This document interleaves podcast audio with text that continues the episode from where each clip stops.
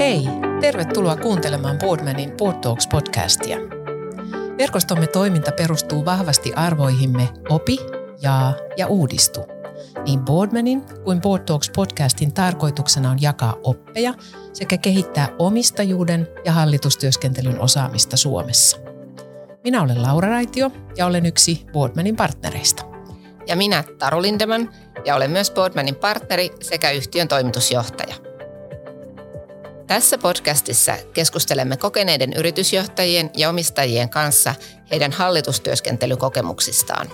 Syvennymme heidän näkemyksiinsä siitä, miten omistajien, hallituksen ja johdon muodostama päätöksentekoketju voi parhaiten tukea yrityksiä kohti menestystä. Tässä jaksossa keskitymme asiantuntijaorganisaation työn johtamiseen ja asiantuntijoiden sitouttamisen keinoihin. Miten työn merkityksellisyyttä ja kulttuurin rakentamista työyhteisössä tulee käsitellä johdon näkökulmasta? Pohdimme myös sitä, minkälainen tuki on tarpeen ja ketkä ovat avainasemassa. Vieraanamme on tänään PVCn Suomen toimitusjohtaja Mikko Nieminen. Mikko on johtanut viimeiset 15 vuotta erikokoisia liiketoimintoja PVC Suomessa toimien vuodesta 2015 lähtien yhtiön toimitusjohtajana. Hänen intohimonaan on ihmisten johtaminen, liiketoiminnan kehittäminen ja parhaan asiakaskokemuksen rakentaminen. Mikolla on runsaasti kokemusta hallitusten ja tarkastusvaliokuntien kanssa työskentelystä toimittuaan tilintarkastajana jo 25 vuoden ajan. Lämpimästi tervetuloa Mikko keskustelemaan. Kiitos Laura. Hauska olla täällä teidän kanssa. Tervetuloa Mikko munkin puolesta. Me yleensä aloitetaan tämä podcast vähän juttelemalla vieraan hallitustyöskentelykokemuksesta ja sun tapauksessa se linkitys on hallitustyöhön erityisesti tilintarkastajan roolissa. Joten lähdetäänkö vähän sitä polkua purkamaan, että mikä on ollut muuten sun ihan eka tilintarkastustehtävä? Missä yhtiössä pääset hallituksen kanssa siinä roolissa työskentelemään? No tosiaan tilintarkastajana 25 vuotta toiminut ja, ja kaiken näköistä nähnyt siinä aikana, mutta e- ekat hallituskokemukset tuli kyllä sitten, kun oli itse päävastuullisena tilintarkastajana tai, tai lähellä sitä tilannetta. Ja, ja muistelen niin historiaa, että mikä oli ensimmäinen pörssiyhtiö, mihin pääsin hallitukseen mukaan, niin saisi olla Vaisala. Olin siellä e- eka, eka meidän päävastuullisen oikeana kätenä ja silloin pääsin sille kyllä hallitukseen käymään vähän niin kuunteluoppilaana ja, ja sitten myöhemmin musta tuli Vaisalan päävastuullinen tilintarkastaja, niin olin sitten siinä roolissa sitten samalla foorumilla. Miltä se alkutaival vaikutti? Mikä oli ensi vaikutelma ja mitä soppia sieltä ekasta tehtävästä tuli jatkoon? No olihan se jännä nuorelle tarkastella päästä niin kuin sinne hallituspöytään istumaan ja vähän puhumaankin, koska on ne kuitenkin tilaisuuksia, niin kuin mitä ihan kirjoja lukemalla ei pelkästään opi.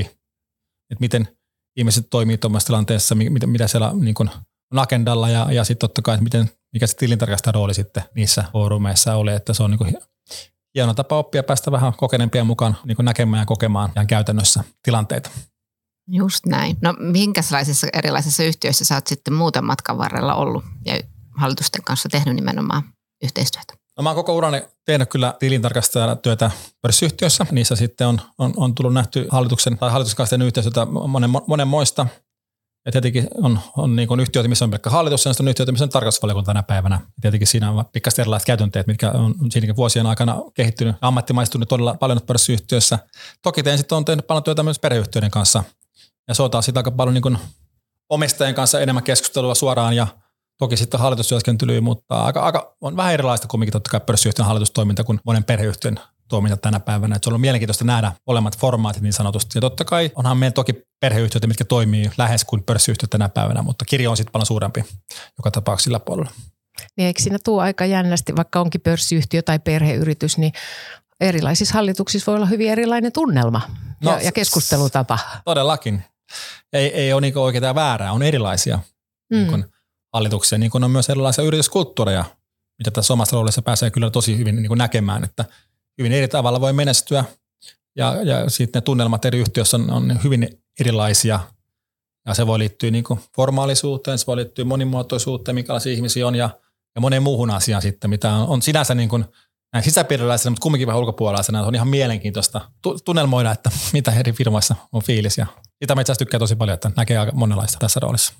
Miten sä näet tälleen vähän ulkopuolisen silmin siellä, kun käyt keskustelua, niin miten sun silmiin hallitustyöskentely on muuttunut? Mainitsit, että valiokuntatyöskentely, tarkastusvaliokuntatyöskentely on tullut sinne teidän yhteistyöhön, mutta jos se muuten vähän reflektoisit kokemuksia, niin miltä se vaikuttaa? Kyllä tietenkin tilintarkastajan näkökulmasta se tilintarkastusvaliokuntien perustaminen on ollut todella merkittävä asia. Se on kyllä muuttanut taas niin hallituksen ja tilintarkastajan yhteistyötä niin merkittävästi vuosien aikana ja tiivistänyt yhteistyötä tosi, tosi paljon. Ja toki, toki sitten niin aikoinaan, kun oli, oli pelkästään hallitus, joka vastasi kaikista näistä toimista, niin sitäkin tavattiin. Ja totta kai se paljon, paljon sitä hallituksen puheenjohtajan kautta mentiin sitten eteenpäin. Niin kuin tänäkin päivänä, jos ei tarkastusvaliokuntaa sitten ole.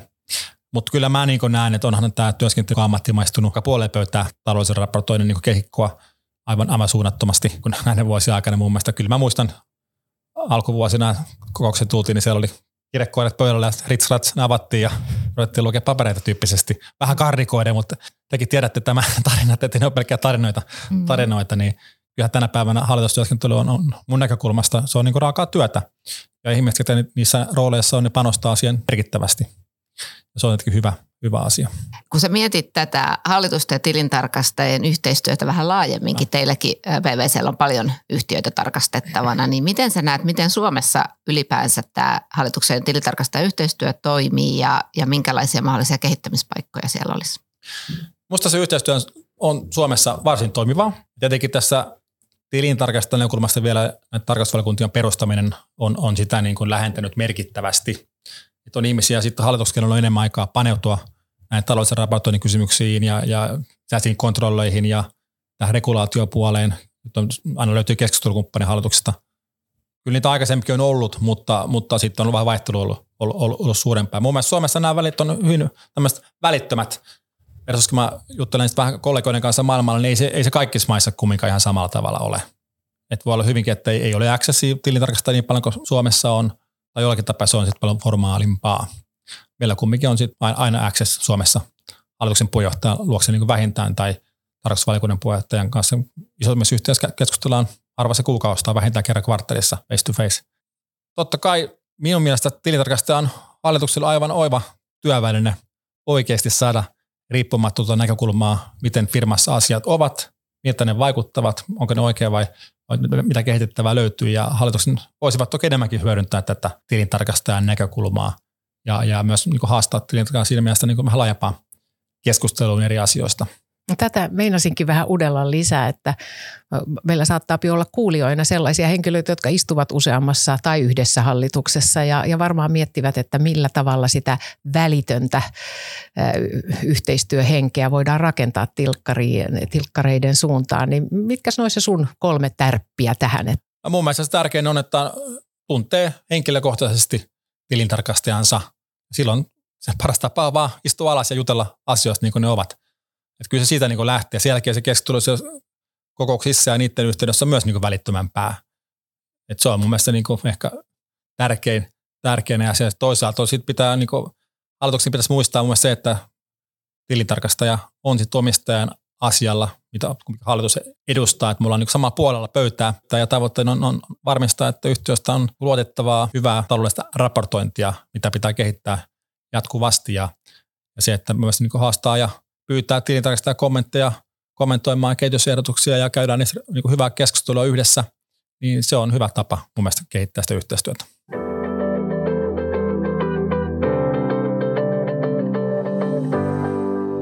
Sä johdat Mikko isoa asiantuntijaorganisaatiota toimitusjohtajana ja tämä on nyt tämä päivän iso, iso keskusteluaihe sitten, että miten tämä asiantuntijaorganisaation työjohtaminen oikein sujuu. Niin kun sä katsot tätä isoa työmurrosta, joka on tällä hetkellä liikenteessä, niin mitä asioita nyt, tämä on aika iso kysymys, mitä asioita on huomioitava toimitusjohtajan näkökulmasta? Tämä on vähän maailmaa syleilevä, myönnän.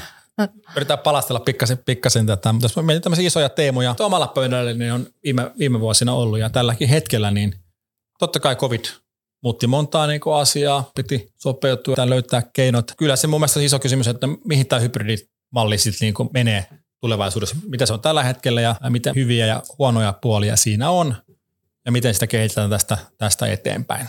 Et jotkut on sanonut, että pitää olla toimistolla niinä päivinä ja, ja, ja vähintään niin ja näin paljon – me ollaan, me ollaan oltu semmoinen aika joustava linja, että mun mielestä koko, koko se, se taikasana tässä on se joustavuus.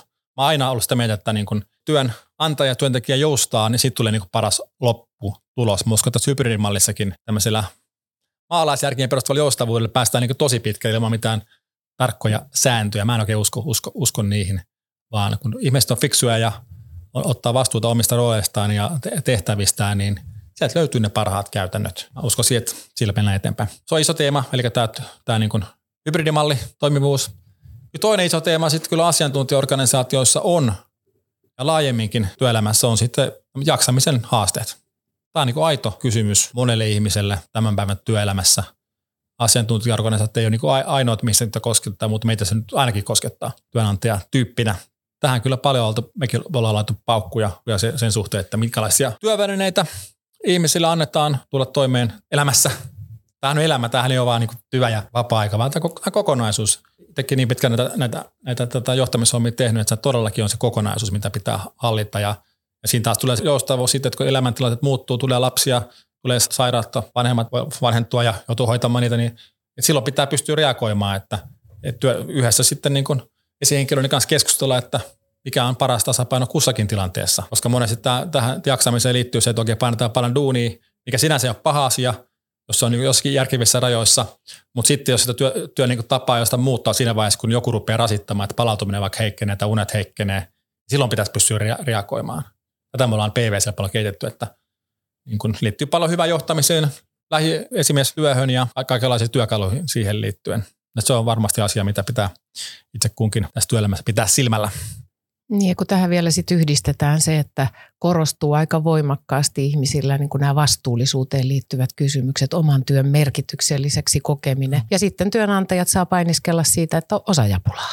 Se on just näin. Tämä on mielestäni kolmas asia, mikä on oikeasti ollut tapetilla viime vuosina enemmän kuin koskaan aikaisemmin mun ainakaan työerolla, että kyllähän nyt on suurempi osaajapula Suomessa kuin koskaan aikaisemmin. En mä ole tämmöistä työmarkkinaa nähnyt koskaan aina on ollut syklejä, ja, ja, mutta se, että on näin voimakkaasti nimenomaan työntekijän markkina tällä hetkellä, kuin se mitä se nyt on, niin kyllä se on sit, tota, edellyttää työnantajat kaikenlaisia temppuja, että pystytään kasvamaan, jos se kasvu perustuu ihmisiin, niin kuin se meillä hyvin pitkälle perustuu. Mm, mm. Sulla pitäisi olla siis terveitä aivoja, jaksavia ihmisiä Kyllä, töissä, näin. Koko, koko talo. Minkälaisia erityisvaatimuksia tämä nyt asettaa sitten johtamiselle ja johtamisen ihan peruskäytänteille? Mä oon aina uskonut siihen, että moneenkin asiaan firmassa niin hyvällä johtamisella sillä on iso, iso merkitys. Jos meitä on asiantuntijaorganisaation johtamista, niin kyllä meidän lähtökohta on ollut aina se, että me halutaan olla paras työpaikka asiantuntijoille olla töissä, koska se on sitten semmoinen, se liittyy paljon kulttuuriin ja siihen fiilikseen, mikä siinä firmassa, sitä ei pysty kopioimaan. Et se, että jos kehitetään joku uusi metodologia tai uusi ratkaisu johonkin ongelmaan, niin ei siinä nyt sitten monta viikkoa, että se on kopioitu ja niinhän mekin tehdään. Mutta taas sitten se, mitä liittyy siihen firman yhteisöllisyyteen ja miten siellä viihdytään, niin se on semmoista pitkäjänteistä työtä, joka vuosi pitää kehittää paremmaksi, että ne parhaat asiantuntijat meillä sitten viihtyy ja että ne, ketkä harkitsee työpaikansa valitsemistaan sitten tulee PVClle, koska tietenkin se, minkälaisessa firmassa on, se näkyy ulospäin ja kuuluu ulospäin sitten kavereiden kautta, mikä tänä päivänä on tosi merkityksellistä, kun nuoret miettii, minne ne menee töihin. Eli jotenkin tulkitsen, että yrityskulttuuri on teidän johtoryhmän agendalla ja tosi vakavasti. On. Tässä tietenkin mistä yrityskulttuuri muodostuu, se on sitten niin tuhannen talan kysymys. Ja, mutta oma, oma, niin kuin omassa ajatusmaailmassani on pari keskeistä asiaa, mitä, mitä ainakin itse olen tosi vahvasti eteenpäin oman kahdeksan vuoden toimari kauteni aikana, että on, on arvot ja on sitten niin kuin kirjoitettu tämmöinen PVCn tapa johtaa. Koska se, mitä mä itse opin aikaisemmana tuuralla, niin mä, mä koin, että meiltä vähän puuttuu tämmöinen niin raami, että niin mitä se hyvä johtaminen sitten on. Mä opin sen, että – on oppinut, että ei se ole itsestäänselvyys. Että me tullaan erilaisella kotikasvatuksella, meillä on paljon ihmisiä erilaisia taustoja, on ollut hyvin erilaisista yrityskulttuurista, niin pitäähän heille kertoa, että mikä on se PVCn tapa johtaa. Että tässä on tämä meidän tapa. Me ollaan se mietitty, että tämä on pitkäaikaisesti meille niin parasta johtamista. Tämmöistä me halutaan niin kuin nähdä PVstä. Toisaalta myös odotetaan, että jos olet esihenkilön roolissa, niin näin pitää johtaa PVCllä. Eli me rajataan se raamit, että tämän sisällä kun sä toimit, niin kaikki hyvin, jos sä pystyt ylittämään, me voidaan sanoa sulle, että hei, ei muuten käy PVCllä. Ja, ja niin kun, ihmiset on vain hyvin erilaisia. Meitä on 1300 tänä päivänä ja siihen mahtuu kyllä sitten niin erilaista taustaa ja niin kokemusta aikaisemmista työpaikoista, niin musta on ollut aika voimakkaita ohjausmalleja taas, mikä liittyy siihen kulttuurin rakentamiseen. Että Musta kuulostaa, että toi vaatii aikamoista jonkinnäköistä kouluttamista näille esihenkilöille, koska ei ole ihan helppo paikka, niin kuin sä sanoit, että joustavuus ennen kaikkea. Asiantuntijat on tosi vastuullisia siitä omasta työstään, mutta pitää tehdä erilaisia ratkaisuja yksilöiden kannalta, teillä varmaan myös tiimien kannalta ja eri asiakasvaatimusten osalta. Millä lailla te huolehditte näiden esihenkilöiden osaamisesta ja jaksamisesta huolehtia siitä niistä tiimeistä? Tuo on tosi keskeinen asia. Ja jos meillä on 1300, niin mä voisin niin sanoa, että meitä on vähintään 1200 johtajaa meidän firmassa. Ja, ja se on se meidän vahvuus, mutta se on myös sitten tietyllä tavalla haaste. Ja, ja se lähtee sitten ihan päivästä yksi, ihmiset tulee meille töihin, me ruvetaan puhumaan arvoista, mitä on hyvä johtaminen PVCllä. Mä käyn meidän periaatteessa puhumaan näistä asioista. Totta kai haastattelussa on sitten niin näitä niin kerrottuja ja kartoitettu myöskin. Ja siitä meillä on sitten ihan niin tämmöiset polut meidän henkilöille, mitkä ne käy läpi sit uransa aikana. Yritetään sitten oikeassa aikassa uraa tulee oikeanlaista niin kuin valmennusta näihin tiimin johtamiseen ja itsensä johtamiseen ja tietenkin mitä isompi rooli, niin sitä enemmän, enemmän näihin asioihin pitää kiinnittää huomioita, tarjota työkaluja ja oppia. Ja eikö teillä ole vielä se haaste, että teillä on niin alati muuttuvat tiimit? Että sä voit olla esihenkilönä tiiminvetäjänä jollekin tiimille, sit sä oot toisessa tiimissä taas tiimipelurina ja, ja, ja niin kuin, et, et ei ole mikään sellainen fiksattu äh, hierarkinen organisaatiokaavio. Näin se just on. Sen takia tässä on tärkeää, että sä osaat johtaa, mutta sä myös osaat olla siellä johdettavana. Sen takia ne on nämä yhteiset periaatteet, nämä niin kuin, mikä, mikä ääni, ääni sanotaan, että se, meilläkin se koostuu kahdesta kokonaisuudesta. Meillä on niin positiivinen vuorovaikutus ja sitten meillä on henkilökohtainen vastuu. Ja näitä me sitten, tää, nämä, nämä siis pätee molempiin rooleihin. Että et niin kuin positiivinen vuorotus, oletko sitten esihenkilön roolissa vai johdettavana, niin se, että käydäänkö se positiivisuuden kautta niitä keskusteluja ja vuoropuhelua, niin sillähän on iso merkitys, mikä fiilis niistä tapaamista, kohtaamisista sitten jää. Millä tavalla tämä kaikkinainen koulutus, kun tästä Taru jo vähän niin kuin kyseli, niin se, se on aika massiivinen harjoitus, niin kuinka – sun täytyy käyttää itse varmaan tosi paljon aikaa itse ja johtoryhmäsi tähän työhön. No siis totta kai toimitusjohtajana minähän johdan johtamista niin sanotusti, mm. että minä olen puitteet silleen, että meillä on sitten prosessit ja valmennusohjelmat ja, ja sitten totta kai meillä on, on, on sitten HR-yksiköt sun muut, mitkä sitten auttaa sen ja viestiä eteenpäin ja toteuttaa niitä ja, ja et se on sen niin luomista omassa, omassa roolissani. Mutta mut se iso tärkeä tehtävä on sitten tietenkin johtoryhmällä on vielä sitä sanomaa taas seuraavalle tasolle siinä, koska kumminkin sitten se ei riitä, että toimitusjohtaja puhuu. Se ei todellakaan niin kuin riitä, mm. vaan kyllähän ihmiset nimenomaan kuuntelee niitä lähiesihenkilöitään. Ja siellä ainakin meillä se peli ratkaistaan, että miten se johtaminen onnistuu siellä asiakastiimeissä, missä meidän, pääosa meidän ihmiset elää sen arkensa. Ja ne tiimit vaihtuu päivittäin, niin kuin tässä puhetta, tai vähintään viikoittain voisi sanoa niin kuin näin ja jolloin, jolloin sitten tärkeintä johtamista tapahtuu meidän asiakastiimeissä. Et jos mä oon törppö, niin kyllä me ei ihmiset jaksaa mua kuunnella kerran vuodessa kesäjuhlilla tai jossain CEO webcastissa. Mutta jos se lähihenkilö siellä asiakastiimissä on huono, mm. niin ne päivät voi olla aika hankalia. Ja silloin ei ole enää meidän duunis puolen vuoden päästä. Minkälaiset tukirakenteet tälle johtamiselle on teillä rakennettu? No tämä siis ihan keskeistä on siinä, että me, me koulutaan kaikkia meidän ihmisiä näihin asioihin. Että ei ole vaan johtoryhmä tai partnerit, vaan kaikille ihmisille rakennetaan sinne, sinne uraputkeen näitä valmennuksia. Me puhutaan vähän niin samaa kieltä, mitä tulee johtamiseen ja minkälaista johtamista halutaan niin nähdä. Totta kai me joka vuosi kehitetään näitä sitten sisältöjä, että ne, että ne sitten vastaa taas sitten sitä hetkeä, vaikka nyt esimerkki, miten johdan etänä.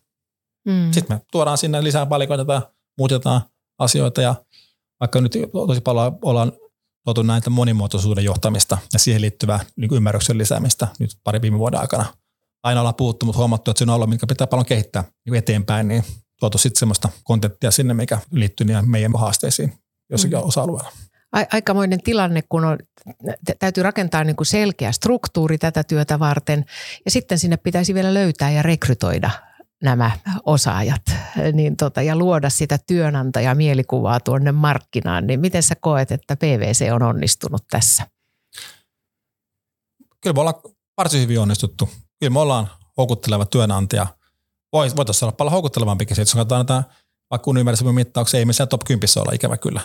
Koska vaikka Pohjoismaissa PVC on ollut monena vuotena Pohjoismainen niin houkuttelevin työnantaja. Mutta Suomessa koko Big Four-kenttä on pikkasen niin alemmalla tasolla. Me saadaan kyllä hyvin ihmisiä meille, meille houkuteltu paljon yhteistyötä eri koulujen kanssa ja tietenkin paras rekrykanava meille nuorille henkilöille on meidän treeniohjelmat. Meillä kävi viime vuonna 250 treeniitä kävi PVCllä eri liiketoiminnassa, eli me pyörii läpi vuoden treeniohjelma. Itsekin tulin treeninä talon vuonna 1997, että sillä tiellä kaikki on mahdollista, kun tulee PVC-treeniksi. Mikä on tämmöisessä rekrytointitilanteessa nykyaikana, mitkä asiat nousee siinä niin kuin keskeisimmin pöytään? Minkä perusteella koet, että yhtiötäsi arvioidaan, kun joku pohtii, tulisinko töihin tuonne? Kyllä mä sanoin, että kun asiantuntijaorganisaation tullaan, niin kyllä se kehittymismahdollisuudet on edelleen sen numero yksi. Et ihmiset on kyllä aika kärsimättömiäkin tänä päivänä sen kehittymisen suhteen, että ei saisi kyllä hetkeksikään jäädä niin paikalle. Et pitää olla se niin näkymä, että minä etenen näin ja mä saan lisää haasteita ja et siinä on kyllä niin kuin, vähän niin mielialat lyhentyneet, että ka- kauanko jaksaa odottaa, odottaa sitten niin kuin ylennyksiä ja haasteellisimpia tehtäviä ja totta kai ihmiset, kun tulee koulusta, on tänä päivänä aika valmiita. Mm kokemuksella on merkitystä ja voidaan sikin palaa, että kokemuksella on merkitystä, että, että moni, totta kai sitten kun olet nähnyt laskut ja nousut ja ynnä muuta, niin sillä on kyllä tosi paljon merkitystä niin hallitustyössä kuin asiantuntijanikin työssä. Toinen sitten on kyllä tämä niin vastuullisuus ja työn merkityksellisyys, niin joo, kyllä se sieltä nousee myöskin esille monen ihmisen suusta, että vaikea kuvitella tänä päivänä, jos te on jotakin bisnestä, mikä niin on, on, on, huonoa ilmaston kannalta ynnä, niin aika vaikea on varmaan rekrytoida tällä hetkellä. Meinasin kysyäkin just, että äsken kun mainitsit, että teillä on tosi laaja tämä treeniohjelma ja pääsette haastattelemaan ja tutustumaan ja työllistämään paljon nuoria, jotka on nyt sitten niitä tulevaisuuden johtajia ja hallituksen työntekijöitä myös.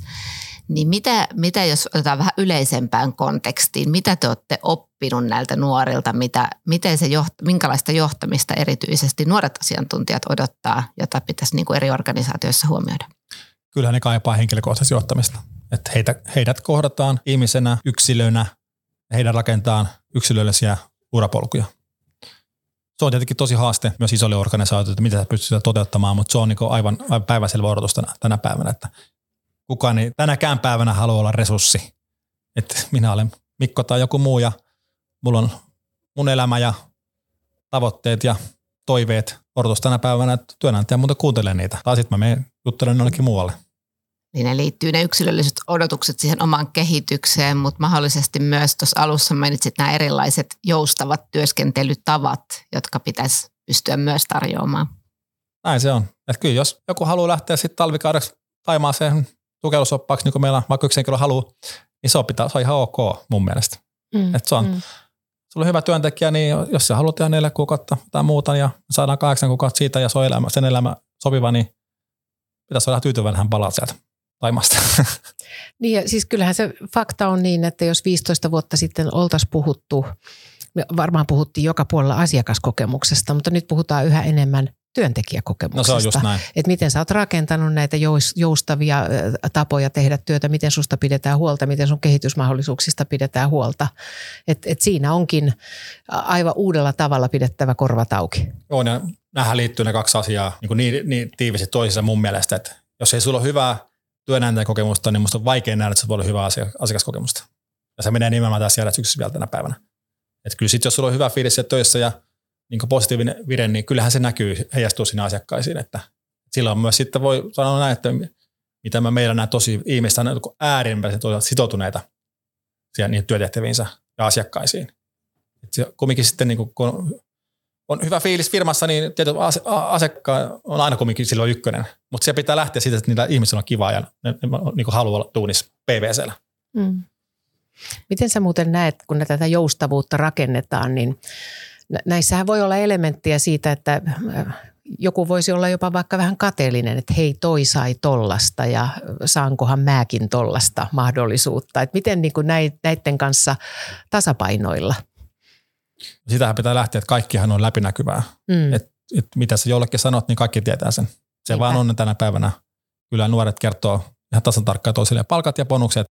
Tuo luohan se haasteet, eihän se mihinkään pääse että jos vielä kaikki haluat yksilölliset kohteluun, niin ne, ne ratkaisutkaan sitten samanlaisia. Mm-hmm. Et niin kun, ja sitten on meillä ihmisiä, mitkä hyvin avoimet kertoo, mitä toivoo ja haluaa, ja sitten meillä on ihmisiä, mitkä ei ole niin avoimia.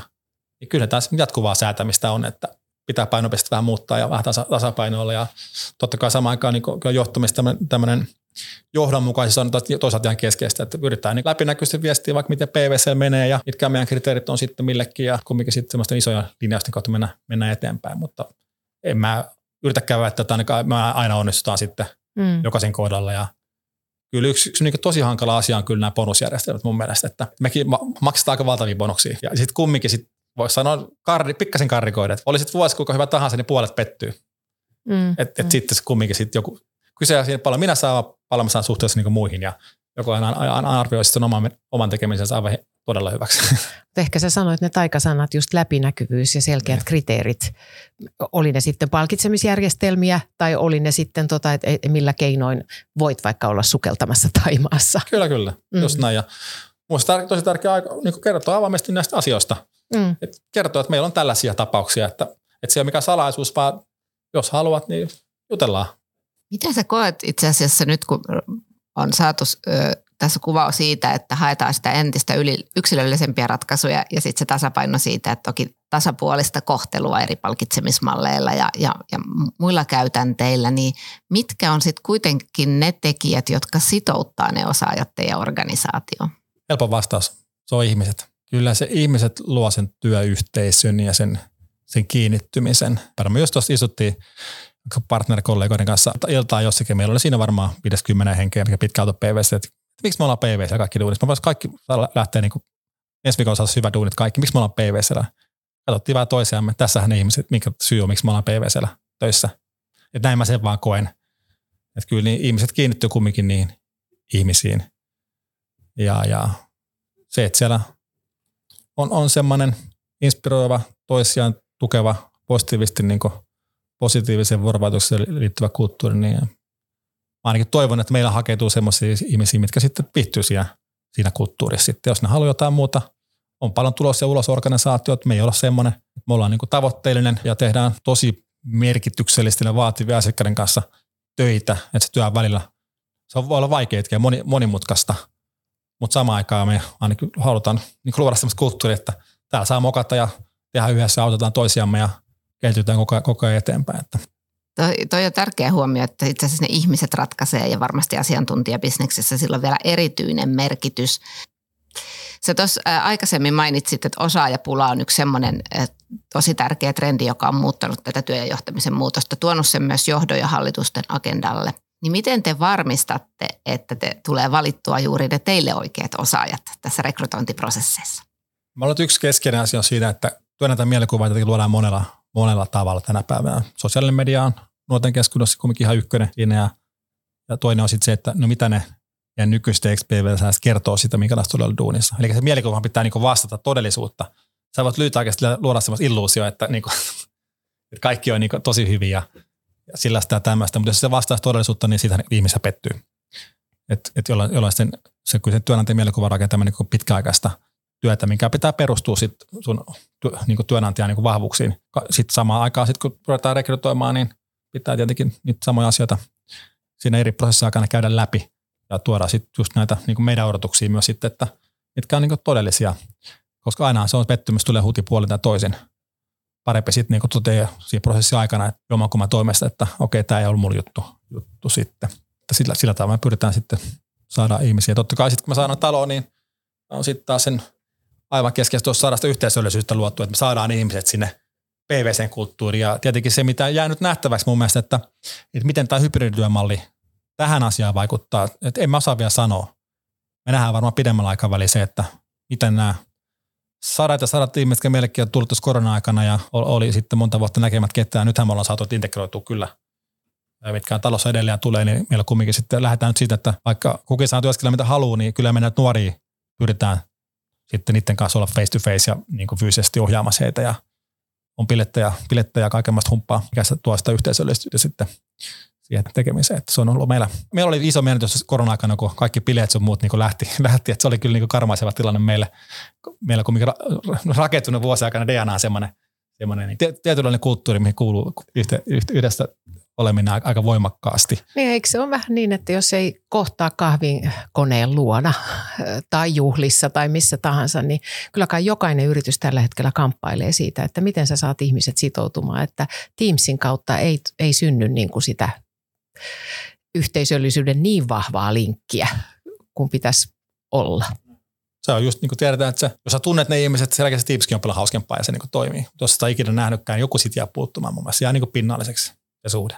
Mm, mm. Me ollaan kuultu tässä nyt monta näkökulmaa toimitusjohtajan haasteista asiantuntijaorganisaation johtamisessa ja sitouttamisessa, niin mitä sä sanoisit esimerkiksi teidänkin esimerkiksi, mutta minkä tason asiat sitten käsitellään vielä siellä hallitustasolla ja pitäisi tästä teemasta erityisesti hallituksissa sun mielestä huomioida?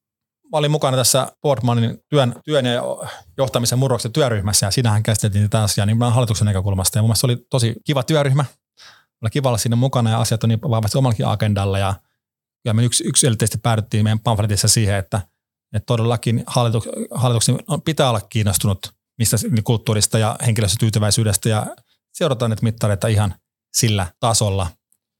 Ja, ja toki se liittyy, me, me varmasti myös sitä osaamista kehitetään siihen, mitkä on ne tulevaisuuden tarpeet, ettei me jää niin älytöntä korjausvelkaa niin sille osaamispuolelle. Se on niin sel, selvää monesti jos jää tekemättä niin investoihin niin vuosikorjaukset, se, se, se, tiedetään suurin piirtein, koska, koska se lasku tulee. Mutta sama tuossa osaamisen kannalta, jos mietitään ihan digi- ja datataitoja, kuitenkin aivan niin fundamenttiosaaminen tulevaisuudessa niin kuin roolissa kuin roolissa.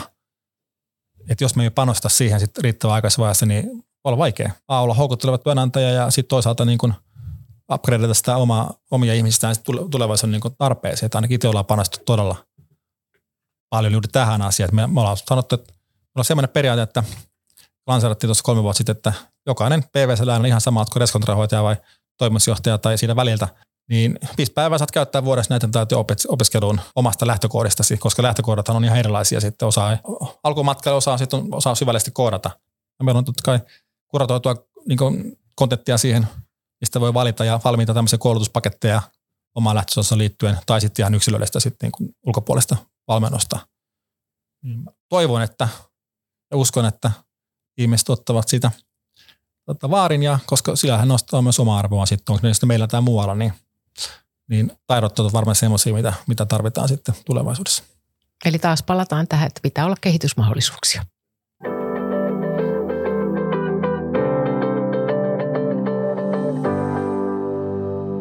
Jos vähän ruvettaisiin kiteyttää tätä tämän päivän keskustelua, niin mitkä olisi sellaiset Mikon teesit, mitä sä haluaisit jättää jollain lailla tästä, mitä kannattaa muistaa erityisesti asiantuntijaorganisaatioita johtaessa? Kyllä asiantuntijaorganisaatioissa on niin kaksi keskeistä asiaa. No se henkilöstökokemus ja asiakaskokemus, ainakin omalla agendalla ne joka vuosi olla, että niissä pitää vaan kehittyä. Maailma muuttuu, asiakkaiden ihmisten tarpeet muuttuu, ja niihin työnantajan pitää pystyä niin vastaamaan jatkuvasti. keep it simple. Toisaalta niin kuin maailma on monimutkainen, mutta näähän kaksi pitää niin aina olla kunnossa. Oikein hyvät teesit. No sitten me yleensä lopussa kysytään, että mikä on parasta hallitustyössä, mutta mä sulta esittäisin ehkä tällaisen kaksosaisen kysymyksen siitä, mistä me ensin aloitettiin koko podcast, eli sun roolista kokemuksista tilintarkastajana ja yhteistyössä siinä roolissa hallitusten kanssa, niin mikä sun mielestä on kaikkein parasta tilintarkastustyössä? No siis tilintarkastus on työnä aivan äärimmäisen merkityksellistä että eihän tämä nykyaikainen pääomamarkkina tai edes koko yhteiskunta toimisi, jos meillä ei ole luotettavaa taloudellista raportointia. Me tiedetään, jos tulee huolta, onko, onko niin jotkut luvut oikein tai talouden oikein, niin ne vaikutukset voivat olla todella dramaattisia. Jolloin se, se, että me ollaan mukana yhdessä johdon kanssa ja hallituksen kanssa tätä taloudellista raportointiketjua, niin siinä tilintarkasta on merkittävä rooli. Pitäisikö muistaa tämän kaiken, kaiken muun, muun niin kuin ohella, että se ihan perustyö on todella tärkeää. No se, mikä siinä on vielä parasta sitten niin näin ammattina, niin se on kyllä uskomatonta, minkälaisiin tilanteisiin pääsee tilintarkastajana tutustumaan erilaisiin yhtiöihin, aivan hurjan mielenkiintoisiin ihmisiin eri organisaation tasolla ja on todellakin semmoisen suomalaisen talouselämän niin ytimessä näköllä paikalla, niin se on kyllä ihan uskomattoman mielenkiintoinen rooli. On vaikea kuvitella yhtään mielenkiintoisempaa roolia kuin tilintarkastajan rooli. No sitten se kakkososainen tästä kysymyksestä. Mikä sun mielestä on parasta johtamisessa? No mulle se parasta kyllä on se, että johtajana pääsee kehittämään ihmisiä, pääsee antamaan mahdollisuuksia ihmisille. Koska joskus näet, että on, on käyty keskusteluja urasta ja sitten on sovittu, että lähdetään mennä toinen suuntaan, koska näet, kun ne ihmiset kasvaa. Että ne, niinku, ne ylittää itsensä ja ne menee epämukavuusalueelle, ja ne onnistuu. ja sä näet, että ne ottaa niin kuin stepin seuraavalle tasolle. Ja siitä ainakin mä saan niin parhaat kiksini johtajana. On aina saanut ja vielä tänäkin päivänä, päivänä saan ja se on niin huikea nähdä semmoisia nuorten niin oikein semmoisia lentoon lähti uratarinoita, että on tullut semmoisia tähtiä PVCllä. Kun joskus tehty pieniä juttuja ja vähän tsempattuja ja tuettuja on ollut vaikeaa ja sitten sit lähdetään eteenpäin ja aivan huikeaa. Toisen onnistumista on kyllä hieno nähdä, kun on voinut vähän sykästä niin kuin oikeaan suuntaan. Mutta hei lämmin kiitos sulle Mikko.